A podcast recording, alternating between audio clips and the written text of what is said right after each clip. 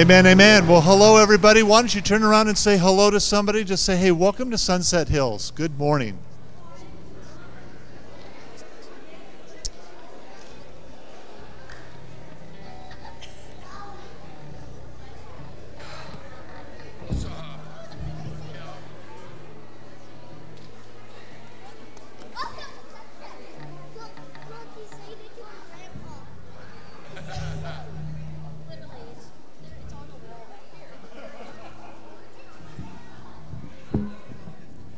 Well, it's good to see you uh, this morning. Hope that you've had a great morning. What a nice twist to our weather, right? Like you woke up and a little bit like there's sweaters, there's sweaters now, it's time. And I mean, it's just like that. It turned it on and it's such a good feeling and stuff like that. Hey, couple things. If you're new with us, thank you for being here, hanging out with us. If you want to just text hi to that phone number right there, promise we won't give your number out, but that will just put us into a communication chain to be able to communicate with you, ministries, events, things that are coming up. And if you are new to us in the past like few weeks, come out and see me at the Connect table. Any of our uh, first impression greeters would love to just give you a we'll call it a swag bag of some cool stuff and uh, just say thanks for being here and how we can help uh, minister to you otherwise if you're not that then i assume you're just kind of one of our you know you're just one of our regulars and you're here and that's awesome and i want to say that uh, coming on a sunday morning for public worship is great it's great because we get a chance to stop and start to be able to look to the great things that we just sang about that our worship team just led us into. And this morning we've got a great lineup of wonderful things. We've got a baptism, we're going to hear the word of God preached, we're going to continue in worship. And so I'm just excited for you to be here. So let me just open us up in a word of prayer. Just invite the Holy Spirit to be able to just fall upon our place and let this roof get lifted off with our singing.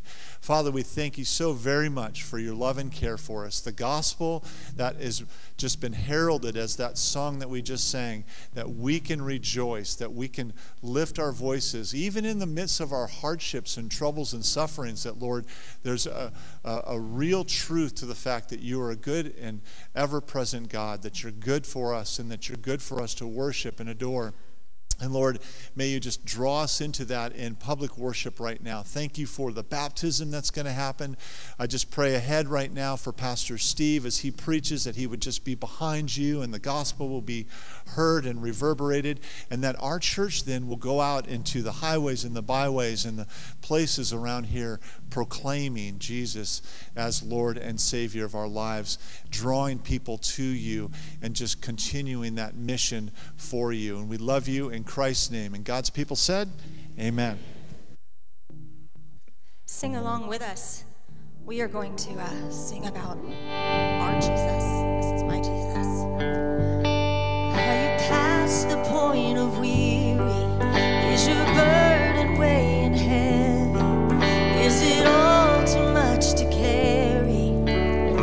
Me tell you about my Jesus.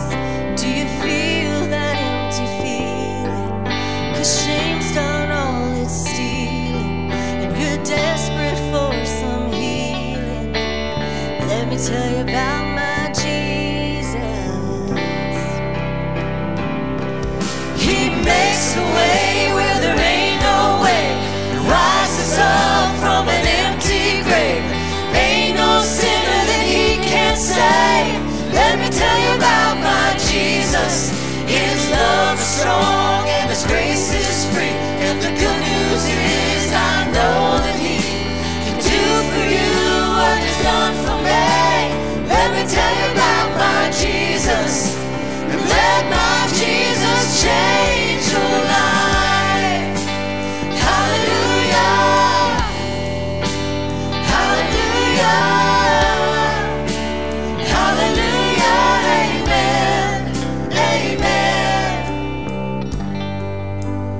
this is an amen morning because of a life that has been, been given to Jesus Christ.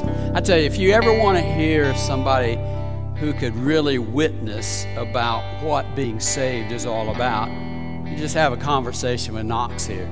Because I, when he and I were talking, it was just amazing his grasp of what it was and what it meant to ask Jesus to come into his heart.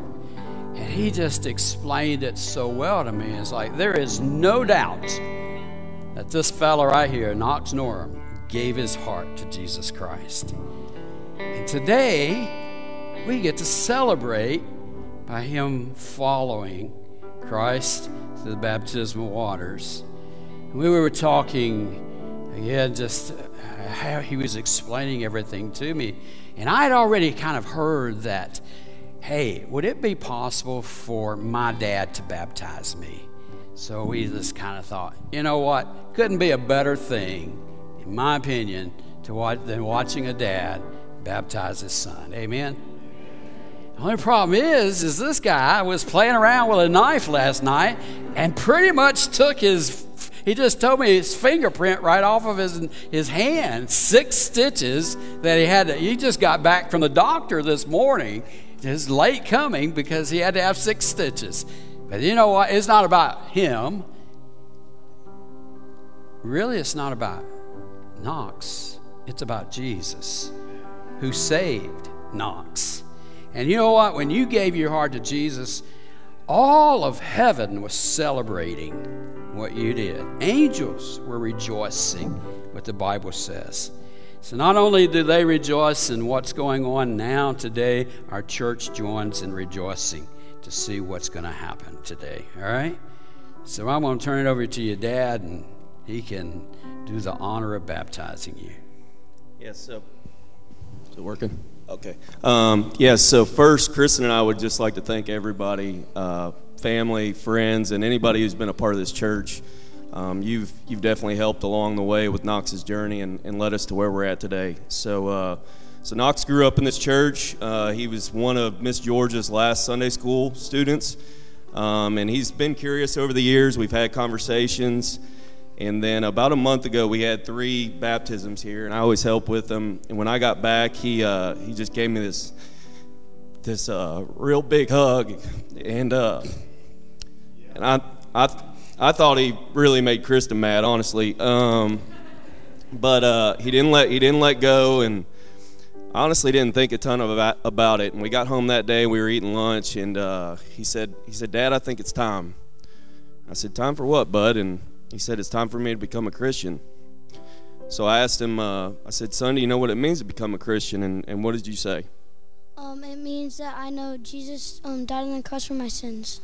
And then I, then I also said, um, There's a responsibility that comes with that. And, and what did you say when I asked you that? Telling others about Jesus. And, and I said, Well, sounds like you got it, bud. So we had a few more conversations uh, that week. And then that Thursday night, we uh, gathered as a family and um, and we said the prayer. And uh, last thing I want to tell you, son, is is whenever we have a really good day, we gone fishing or did something fun. What do I always ask you? Was that the best day ever?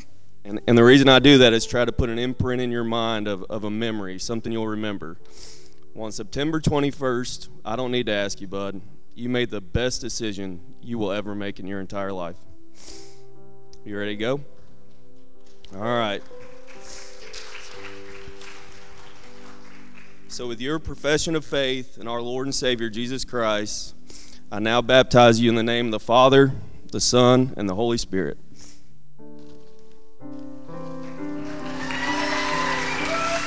Makes a way where there ain't no way. He rises up from an empty grave. Ain't no sinner that he can't save. Let me tell you about my Jesus. His love is strong and His grace is free. And the good news is I know that He can do for you what He's done for me. Let me tell you about my Jesus.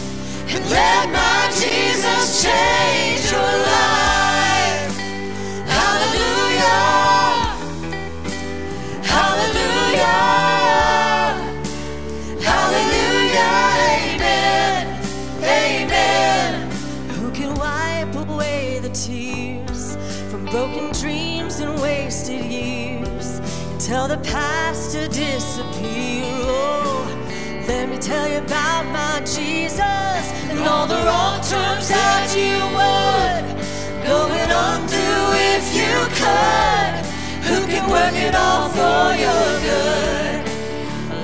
tell you about my Jesus. He makes a way where there ain't no way. He rises up from an empty grave. Ain't no sinner that he can't save. Let me tell you about my Jesus. His love is strong and his grace is free.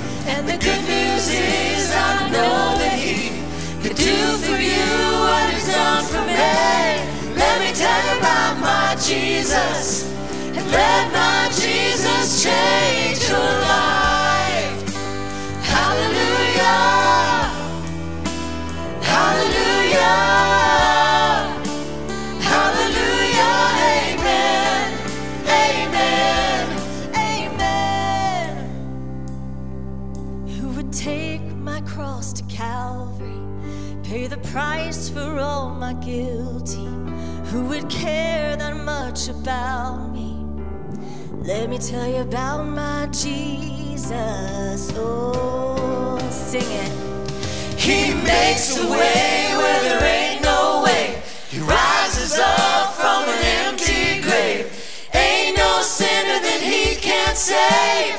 Let me tell you about my Jesus. His love's strong and his grace is free. And the good news is I know that he can do for you what he's done for me.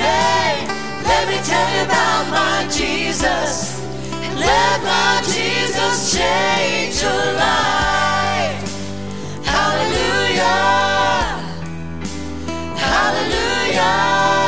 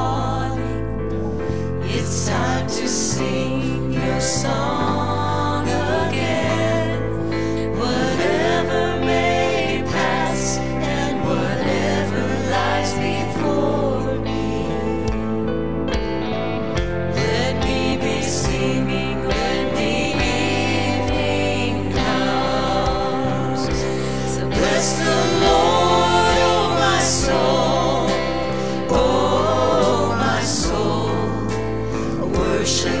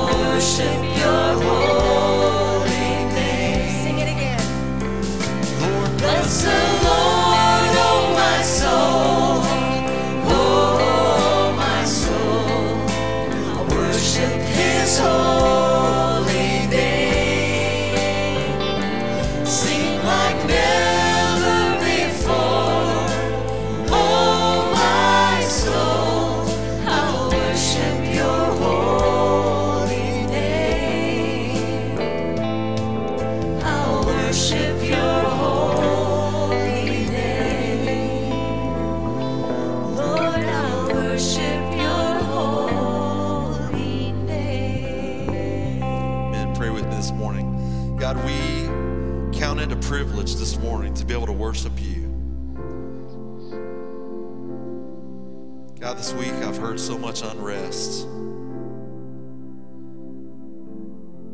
God, so many fractions that are fighting one another in the name of religion, God. Lord, I'm so grateful today that I serve a living God, a God of, of peace and life, of love, not of hate, God. Your name up this morning in song, God, as we proclaim your word, it's spoken word, God. I just pray that you get all the glory today. God, I know there's, there's a day that's coming, and I, I believe that it's soon, God, when you're going to call us back home to be with you. But God, until then, let us do our very best to reflect everything that you find valuable, God, your love and mercy and grace. We can reflect those things to draw others to you, God.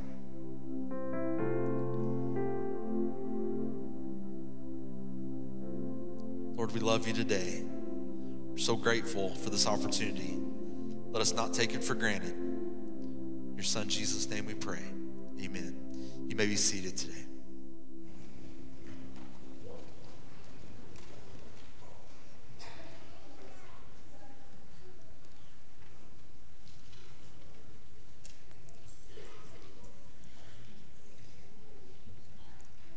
I really think we could have just kind of gone home right after the baptism. Anybody want to do that? Raise your hand. Uh. Driving on the interstates around Nashville these days can be a pretty harrowing experience. Anybody say amen to that? Uh, I, I'm usually a pretty nice guy when I'm driving on the road. I let people in front of me. I don't tailgate. It drives me crazy when I leave some space, and every time I leave space, you know what happens? One or two or three cars just jump right in front of me, and I, if they, um, if they let me come into their lane, uh, I, I, throw my hand up and say thanks, or put my window down and, and just express my appreciation for that. I, I don't suffer from road rage uh, until until I see somebody zooming by me at such a high rate of speed that it takes me by surprise and scares the daylights out of me. Have you ever had that happen to you? They whiz right by, and you just watch them weaving in and out across several lanes of traffic. And while you're trying to get your composure and get your color back in your face, you look up and they're already out of sight. It just sends me, really. Just flies all over me. Such anger boils up in me. And I'm thinking, what are you thinking, doing, and driving so fast? What an idiot. Too fast, reckless driver. Too many cars weaving in out and across those lanes of traffic. And there's a side of me that really wants to just gun it and catch up to him, pull him over, and yell, Citizens arrest! Citizens arrest! I see y'all watch Andy Griffith also, right?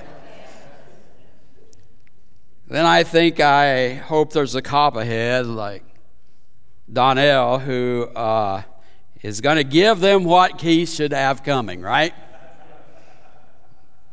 I really hope Uh, he gets pulled over.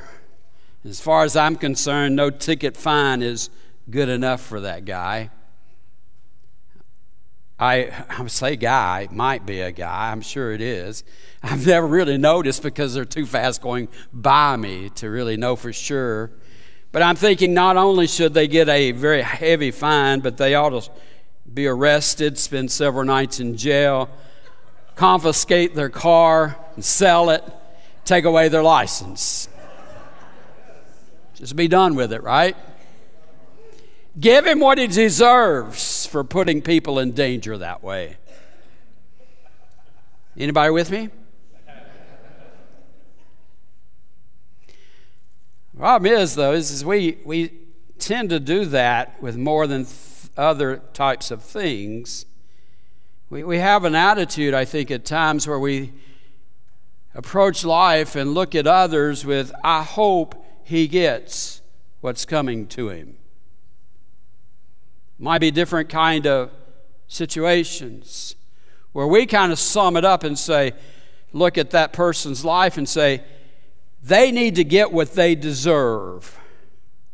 It's sort of ingrained in us, and most of us deep down want people to get what they deserve. And be honest, haven't you thought about that from time to time? In many cases, people really do need to get what they deserve. I, I understand that in courts of law, and I mean, that's appropriate that our judicial system takes care of things. But when it comes to a relationship with Jesus Christ, God established a whole different kind of protocol.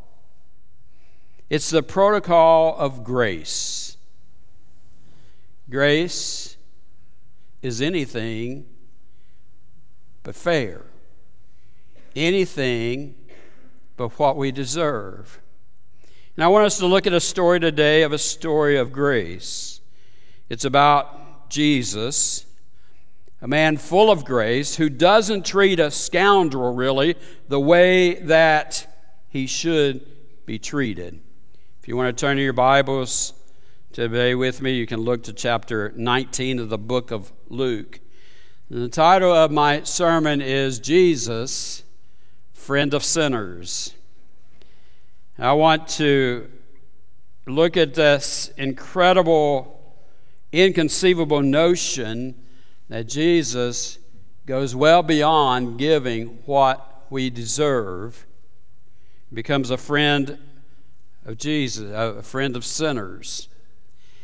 And in this story, we will see he's anything but fair. While I understand that viewpoint that we often hold about people getting what they deserve, I'm really glad and you should be too, that God doesn't give sinners what we deserve. It's grace that God gives, the unmerited favor of God. And it's good news that Jesus came to take everything that you deserve away and put something else in place of it rather than giving you and I what we deserve. Throughout the Gospels, Matthew, Mark, Luke, and John, and even into Acts of the Apostles, we, we, we find stories about Jesus becoming, being a friend to sinners. He's hanging out with all types of people that normally a religious person would not have hung out with. You know this. He's, he, he's hanging out with people who deserve much worse than what he affords to them. So let's look at this story. As Jesus entered into Jericho, he was passing through. You probably already know the story, right? You probably heard it since you were in a Sunday school class somewhere. A man was there by the name of Zacchaeus. He was a chief tax collector, was very wealthy. We find in verse 2 that this Zacchaeus is a man of prominence.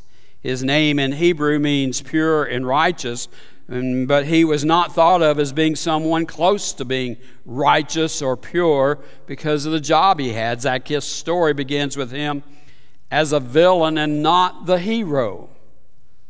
He would be compared to someone of, of a mobster type uh, in today's time.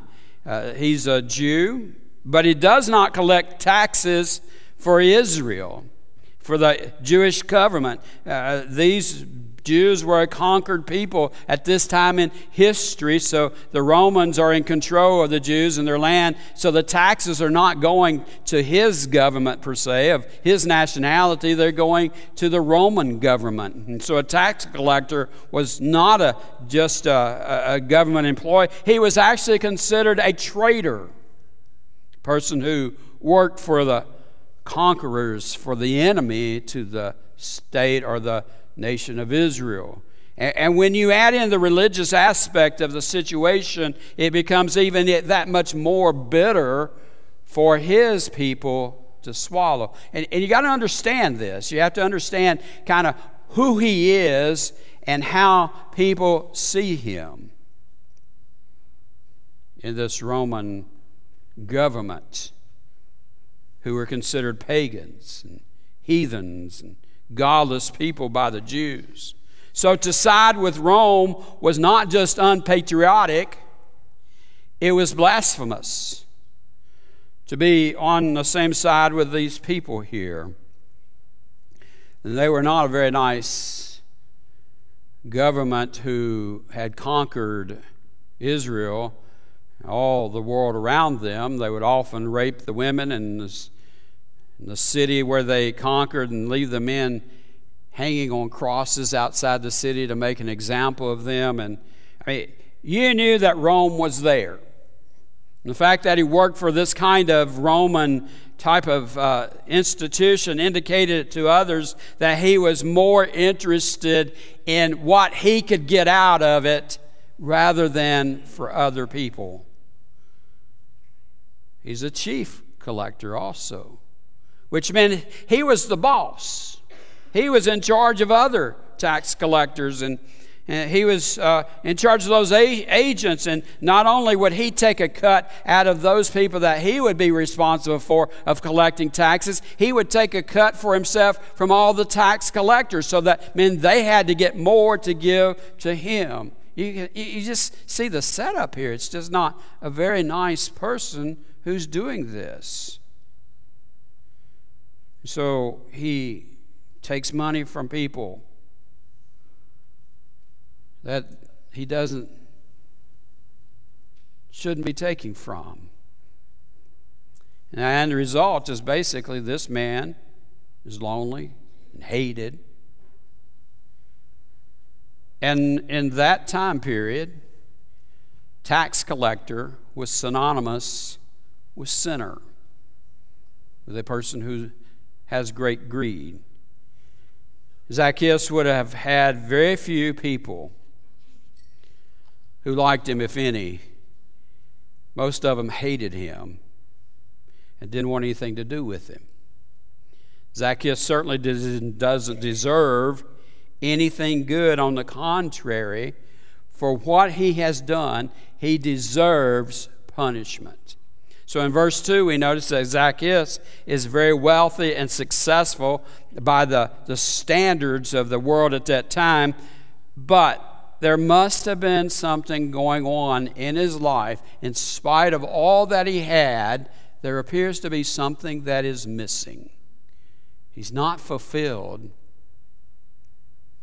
Even people today, if they're honest, will eventually admit that there's more to life than just having stuff or making money and having great amount of possessions. And while few of us have so blatantly betrayed God and country the way that Zacchaeus did, we can all testify that sometimes that money, success, materialism, uh, they create a, a lacking within our lives. We can have a whole lot, but there just seems to be an emptiness there once you have achieved it. These things, these opportunities can distract us from what is important, rather, who is really important.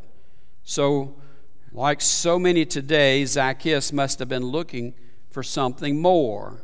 Whatever brought him to the point where he signed up to be a tax collector, to work for the enemy, whether it was out of necessity or greed or a combination of two, whatever, there was something that was just leaving him empty and he was seeking. And when he heard about Jesus, he became curious. So we pick up in the next verse. He wanted to see Jesus. He wanted to see Jesus. A desire was there. But because he was short, he could not see over the crowd. Now, I just can't, I, it just, so maybe it's just it's really funny. I mean, here's this guy of, of, of, of stature by the world standard, but the, the, the Bible describes he's just short. He wanted to see Jesus, but he can't see because of the crowd. He, he, something was driving him to check Jesus out. He was intrigued by who he was.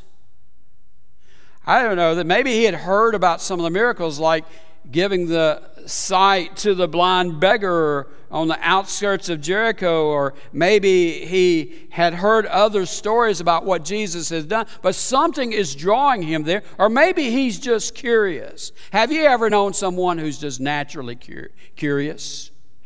Do you have a child that's naturally curious? Anybody? Yeah? No. Nobody? Oh, there's one. Thanks. Noah must be naturally curious. Okay, does he ever get in trouble because of his curiosity? He does. You can say that. That's our police officer saying, acknowledging his son is a real sinner according to what? There's hope. I mean, we saw it this morning. I kind of have that propensity to be curious. Curiosity if it's not channeled right, can catch you in the seat of the pants and sometimes take you to a place of unexpectancy. Now, I've had more than one occasion where my curiosity got me into some sticky situations. And I would like to say it was when I was like Noah's age, eh, but it was when I was an adult. I mean, you've heard some of my real life stories about that, you know? I think Zacchaeus was, uh, was curious about who Jesus was and could never expected what was going to happen to him that day.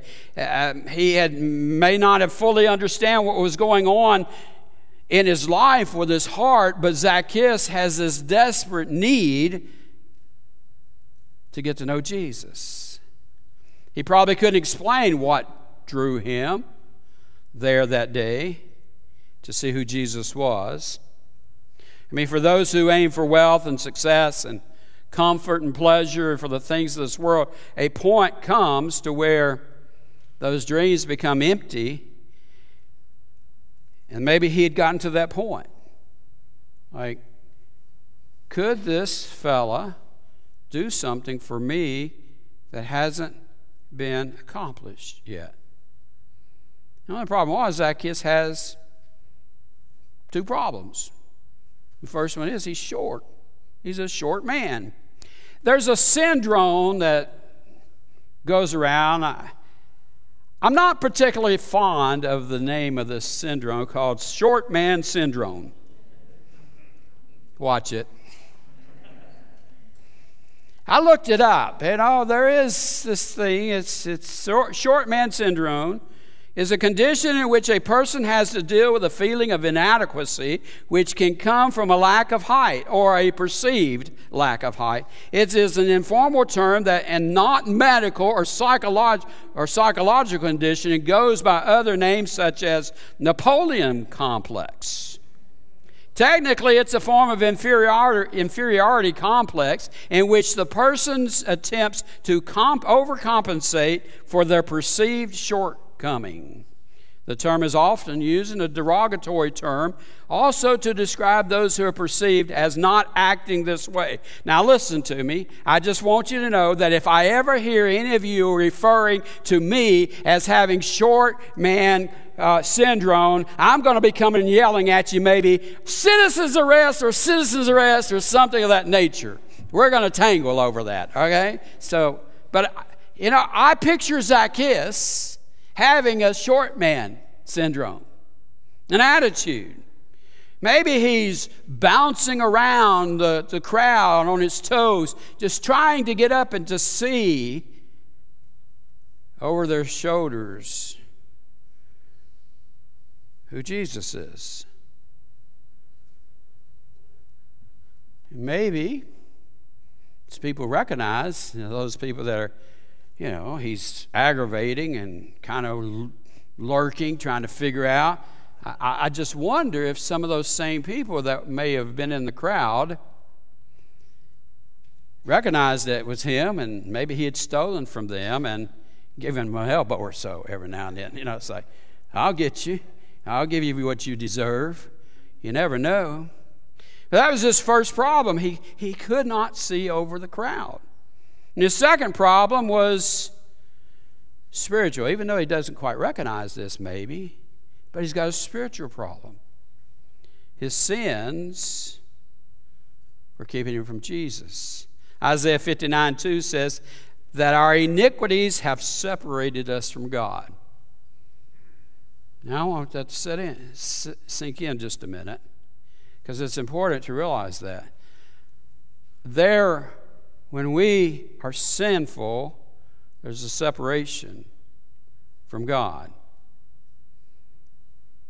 When we are living in our sin and we haven't been saved from it, we are separated, according to what Scripture says, from God. So not only was Zacchaeus, Zacchaeus of short stature, he like so many, don't, doesn't measure up to God's standard, comes up far short in a spiritual sense of having a right relationship with God.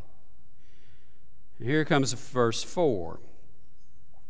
So he ran ahead, climbed a sycamore tree to see him, since Jesus was coming that way. What I like about this is this short man becomes very resourceful. Us short people have to find ways to catch a view sometimes, and we have to outsmart the situation. I know from experience.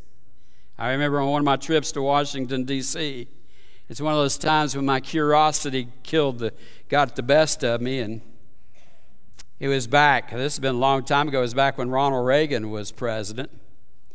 And we had heard that he was coming in a motorcade back to the White House.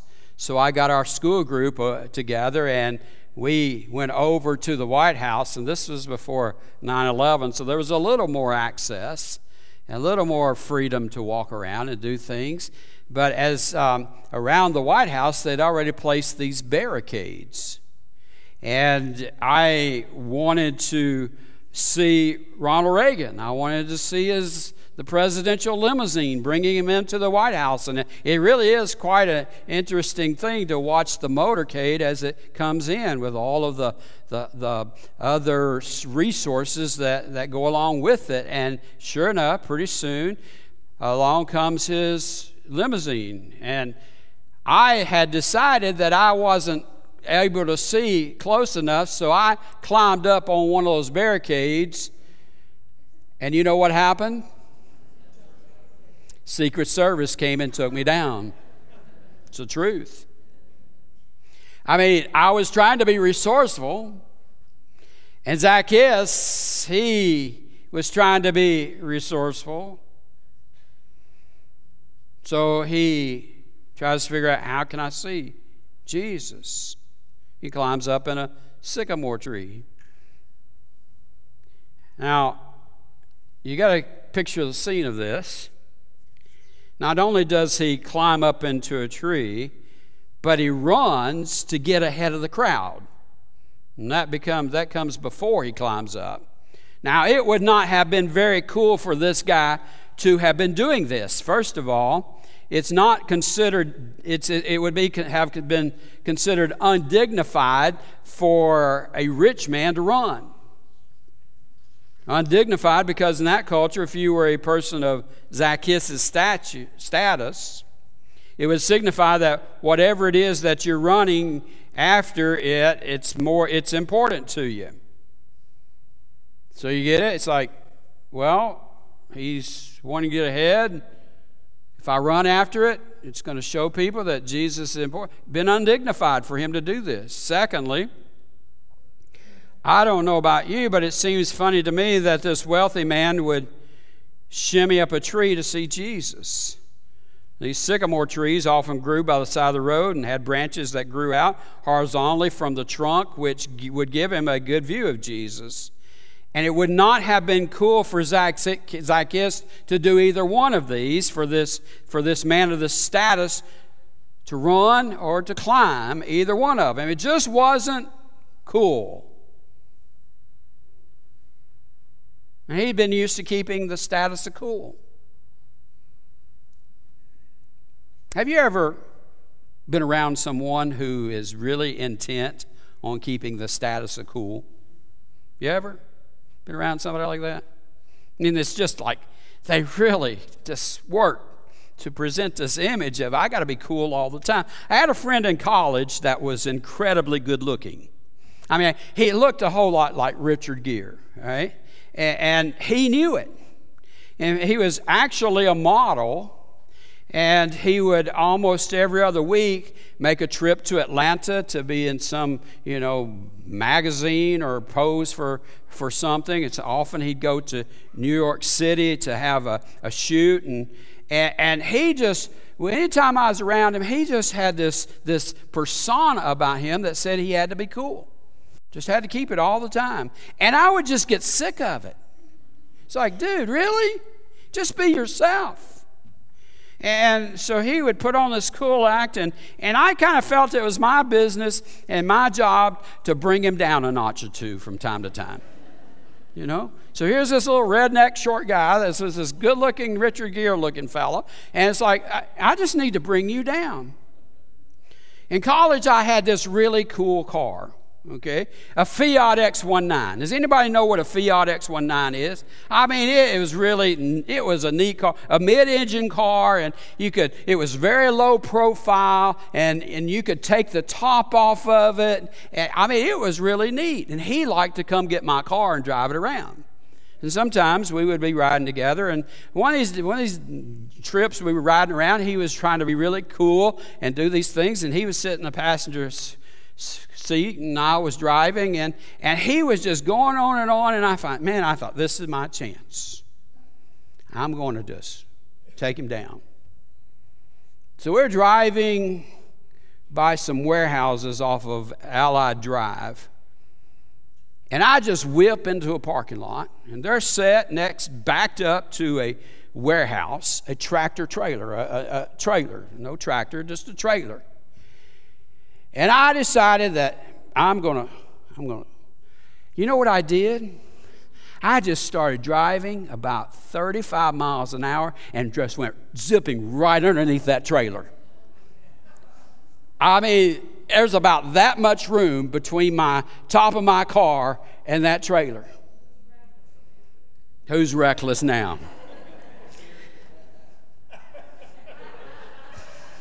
I knew there'd be a smart aleck in the group somewhere. I knew I started telling this story that I was going to happen. Yep. And I looked over at him and I said, ha, ha, how does it feel now, Mr. Cool Guy? You know, taking you down a little notch. And every time you do that, every time you get in that kind of attitude, I'm going to figure out a way to take you down. And what he did not know was the day before, I had gone through that parking lot. at about two miles an hour, making sure I could go underneath that trailer. This cool guy by the name of Zacchaeus, something happened on that day. He was willing to put his cool aside. No amount of cool was going to stop him from seeing Jesus. He was determined to see him and frankly didn't quite care what others thought about what he was going to do by sprinting or climbing. Was not going to allow anything, the, cow, the crowd or the, his condition, to stand between him and his desire to see the Lord Jesus. The opposite of what he had normally been accustomed to. He totally lost his cool that day. It's a beautiful picture, really, of what it looks like to discover Jesus. Here is this dude running in front of the crowd, climbing a tree, just trying to get a glimpse of Jesus, and he's not concerned with the status of cool. Guy who normally had it all together,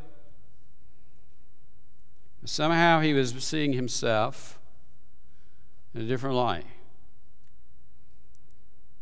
helpless, undeserving, desperate and broken condition. I'm not sure he's quite there yet, but maybe that's compelling him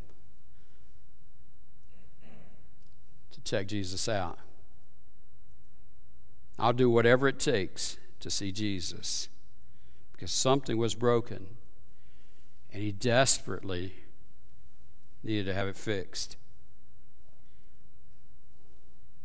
When Jesus reached the spot, he looked up and said to him, Zacchaeus, come down immediately. I must stay at your house today.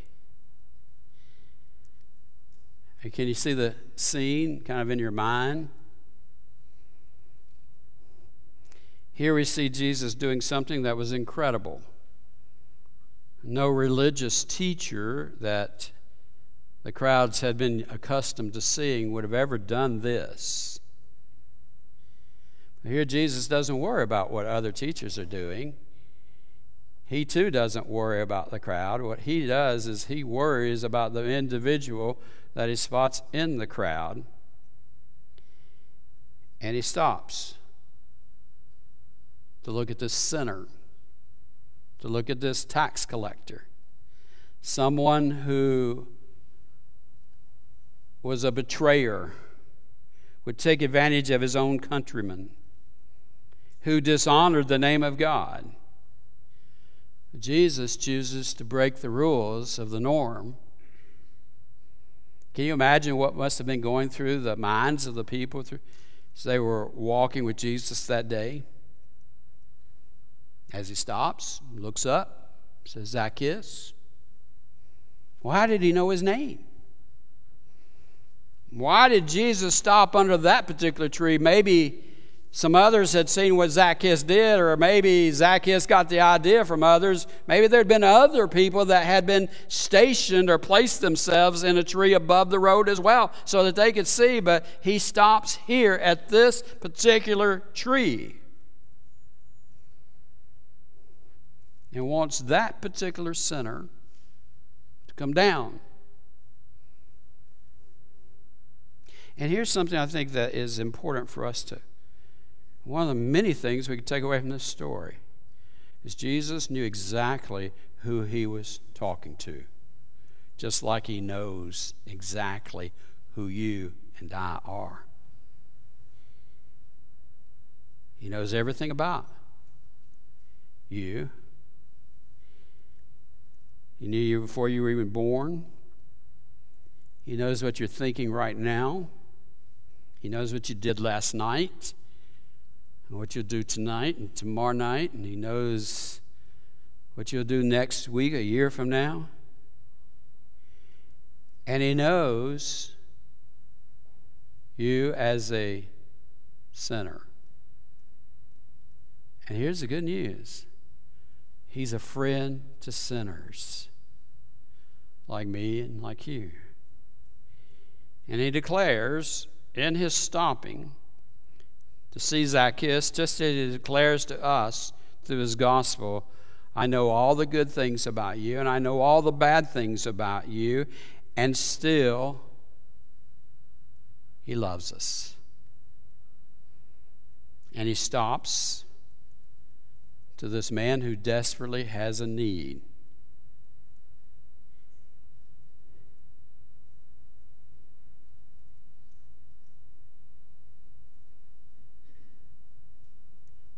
He says, Come on down. I want to eat with you. I want to go to your home. What he's really saying is, I want to have a relationship with you. And verse 6 says that Zacchaeus came down at once. And watch this welcomed him gladly. He came down right away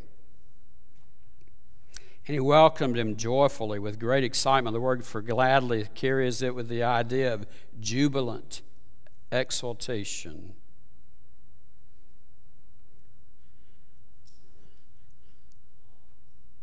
I can't help but think about the other night that I spent with Knox in this side room over here.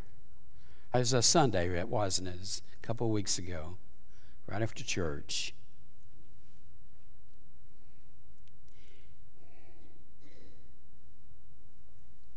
As we were talking, as Sean described this morning, how his family had already, see, I'm getting emotional like you did. How his family gathered around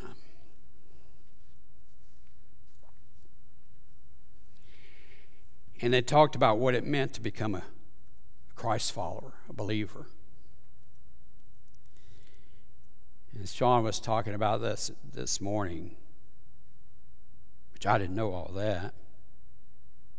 Then he said, Well, let's talk to Brother Steve about this, or Pastor Steve.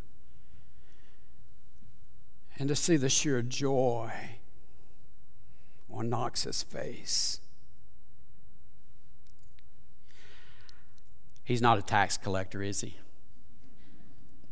He's not bringing riches into your family through some bad way. It didn't take all that. But something about a child, this child knew what it was to ask Jesus to come into his heart. And how his face would light up as he was talking about it. Exuberant joy, welcoming Christ to come into his life. It's such a beautiful thing to see when someone accepts Christ. And this guy, who had done so much wrong, recognizes exactly where he is, and he sees for the first time salvation from what he's been doing. Love from a person who doesn't even know him, he thinks. Acceptance in spite of all the bad he has done. Which says so much about how he accepts us. Forgiving us. There's nothing in our past that He can't forgive us of. I don't know if Zacchaeus was looking for, for forgiveness or looking out of curiosity or what. But what he found that day was forgiveness when Jesus passed his way.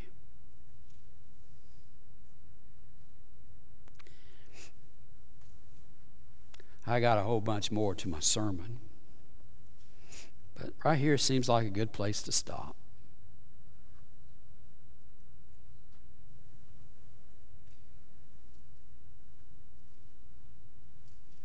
What Zacchaeus got that day was far more than what he ever thought he could get.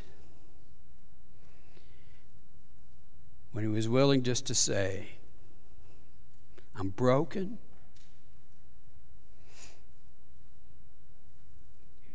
hurting. And I think I've found someone who can fix what's broken. And Jesus comes in and does that. Maybe that's you here today, broken in some sort of way that you realize there's nothing you can do, and nothing's going to fill that void but I can tell you that there is one who does, and his name is Jesus. And he wants to forgive you.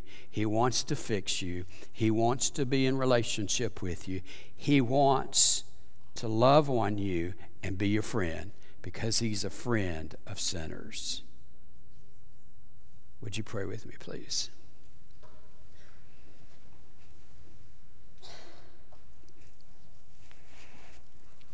Heavenly Father, I do not know what's in the hearts of people today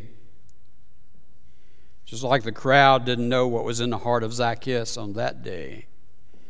But there's one thing for sure and certain as Jesus passed by the way of Zacchaeus, Jesus knew exactly what was in his heart and the need that he had.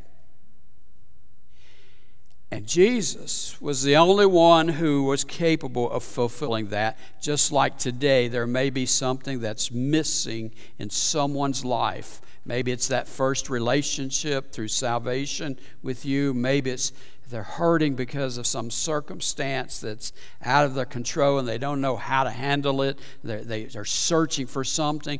Maybe they've tried a lot of other things and they found it lacking. Father, let them know that Jesus wants to come in and fill that void. So, Father, I pray there's one here today that needs to have that void filled. That in this time of invitation, they would come and just surrender it to you. They would just say, I've had enough. I now give it to you, God. Say, I don't, I may not even, they may not even recognize what that means, but Father, we're here to show, we're here to talk, we're here to pray, we're here to help. If that's the need, our pastors will take care of that will help to explain Jesus. Maybe someone just needs to come here and pray in this time of invitation to this altar and surrender it to you. Then I pray that we'll be obedient to follow you. Whatever way you're leading us to do, Father, during this time right now. In Jesus' name we pray these things. Amen. Please stand. And please respond if God's leading you to. Lord, I come and I confess,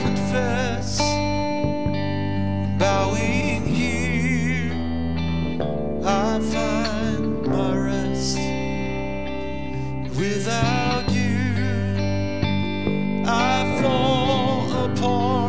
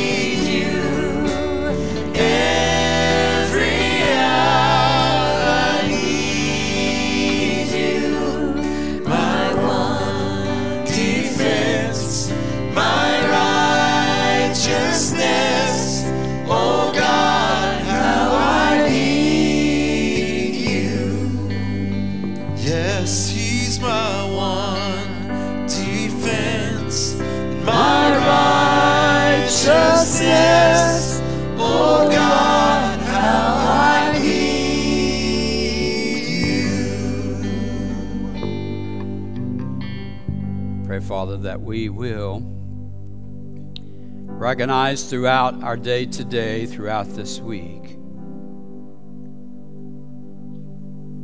that there are others out there in this world that are hurting. Maybe they're a lot like Zacchaeus, thinking appears on all outward appearances that they've got it all together. Yet there's inside of them a void. Something just seems to be missing. Maybe we are being positioned to speak into that and help them to see that Jesus passes by. Maybe we're that instrument, that person who, just by the presence of the Holy Spirit, helps us to see someone who needs to know Jesus.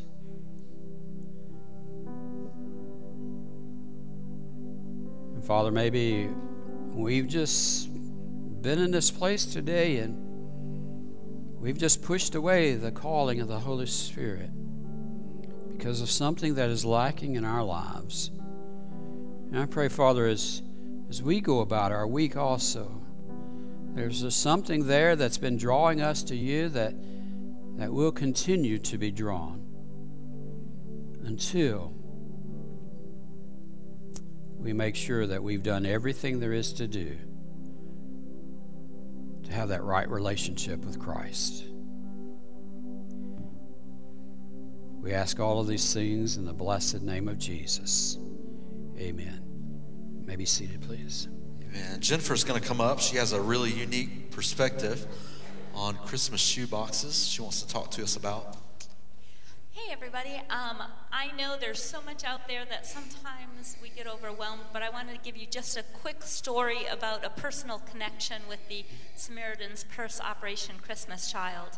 Um, I'm the mom of four, and my oldest son, Canes, actually mows the grass here at the church. He got married about three weeks ago, um, and he's a great guy. But we adopted him from Latvia when he was 11 years old. And uh, one day, a few months after we'd adopted him, we were walking through our church hallway. It was a large church in Smyrna, and there was an Operation Christmas Child display there. And Canes looked at me and he said, Mom, you do that? I said, Oh, yeah, yeah, we've done those before. We've, we've done those. And he said, No, do you do that? And I said, Yeah, we've, we've done those before. And he said, Did you give it to me? I said, Well, you know, we do it through the church, and the church sends it to kids all over. He said, Mom, I remember every year a van would pull up, and people would get out with these boxes that looked like those, and they would give them to us. Mom, I got one of those every year, and so did Rachel. And I looked at him and he, I said, You got some of those? He said, Yes, Mom. Did you send that to me? And, it, it, you know, it took me aback. I explained about, you know, I told him that it what probably wasn't mine, but it was from somebody who wanted to share God's love with kids like him all over this world. So I just want to encourage you. Um, Operation Christmas Child is a little way that you can really reach out to these kids and and just to kind of pull at your heartstrings a little bit more, when you look at the grass around the church in our property on the campus here, think about a little boy that is saying, Did you send me that box? Because they're real kids and it makes a real difference. Thank you. A firsthand story of what that can do. It's pretty simple, really.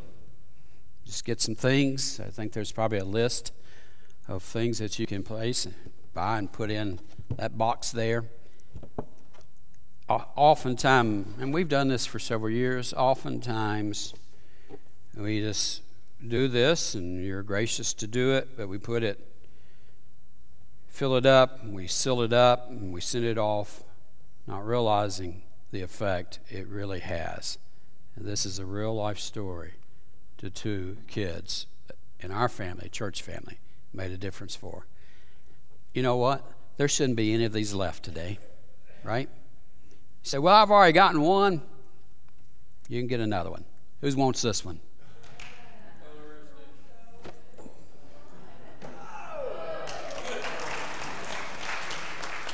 You have other announcements. I have one more. I do. I do. Keynes is uh, very passionate about his faith, and that's that's a great story. I love that. Um, this coming Saturday, our men are going to be uh, pulling out the griddle and making some uh, breakfast this morning. It's always a great time, uh, but the best part about it is, I mean, I'm going to be honest with you. They brag about the bacon. I'm vegetarian. I don't know if it's good or not, but I can attest that the fellowship is amazing. So uh, if you don't come for any other reason than just to connect with other men um, about your faith, just walking with them in life, um, it's a really awesome opportunity you have, guys. And that's Saturday at 7:59. So uh, invite you to come and be a part of that. And then also want to just remind you, we have Trunk or Treat. That's coming up October 29th. It's only one hour, guys. It's from 6 to 7. It's going to be a power hour. It's going to be a great opportunity for you to uh, share just like the shoeboxes, to share uh, just one extra touch uh, with families around this area, just about the love of Jesus and what he's done for us. And uh, by the way, there are these great business cards that Courtney has uh, printed up, and man, what a great opportunity! You don't have to; you can just leave this, these with a friend, and all the information they need is on these these cards right here. They're invite cards, so uh, we encourage. Just like there's no uh, boxes should be left behind, no cards left behind. Let's make sure they all get in hands of prospective folks. Steve. Yeah, thanks. Uh, a couple of just other announcements. I want to uh, express my appreciation to Mark Miller. Mark, would you please stand? Mark is Courtney's dad. Mark uh, has been with the Tennessee Baptist Mission Board for what, 30? 26, 26 years and has worked with uh, all those folks out there. He's done a great job through the years, and he's visiting with us this morning. He and his wife are here, and we're just grateful that these guys are doing the work that they're doing. But you make Mark feel welcome in our church this morning.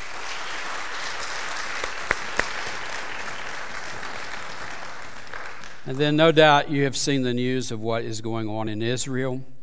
The death count continues to rise, and uh, many people have been kidnapped, taken back into Hamas, and Many people in Hamas have lost their lives, a lot of innocents, folks there that because of what's going on.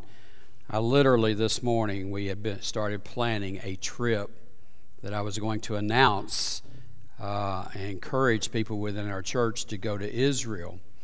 Um, and we were going to announce this this morning and start trying to be, get people who would like to go to Israel to sign up for this next June.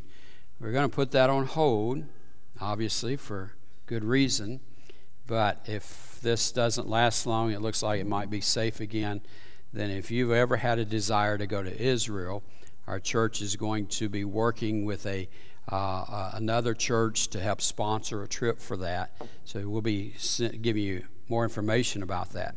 But in the meantime, we certainly need to be praying that God will bring the people will be open to having this war come to an end quickly so that there will be no more loss of life. We pray for wisdom for the leaders of Israel, for the leaders of Hamas, that they will be able to get together and, and stop what they're doing. We want God to reign in all of this. So please include that in your prayers, okay? Would you please stand? We done? Ready to go home? Good morning to be in church. Amen? Amen. Have a great afternoon. Hi, good morning. This is Kelly. I want to take a moment to personally thank you for joining us for today's live stream. I hope today's message was encouraging and inspiring for you. You know what? We would love to hear from you. If you're here today and you made a decision for Christ, or maybe you just have a simple prayer request, we would love to know about that. You can text the word prayer to 615 776 1807. One of our pastors will be back in touch with you. Hey, if you're in the neighborhood, we'd love to see you in person. You can join us for life groups at 9 a.m. or blended worship at 10 a.m. And let me say this from your youngest family member to your family member that has the most years of life experience, we have a place for you. You know, I believe that we're living in unprecedented times. People all around us are looking for sources of hope. And you and I, we both know where that hope is found. We have a God who loves us and He wants to meet us right where we are. But you know what? He loves us too much to keep us there. So come and join us, whether online or in person. We would love to shake your hand, give you a smile, and uh, do life with you here at Sunset Hills. Have a great week, everybody.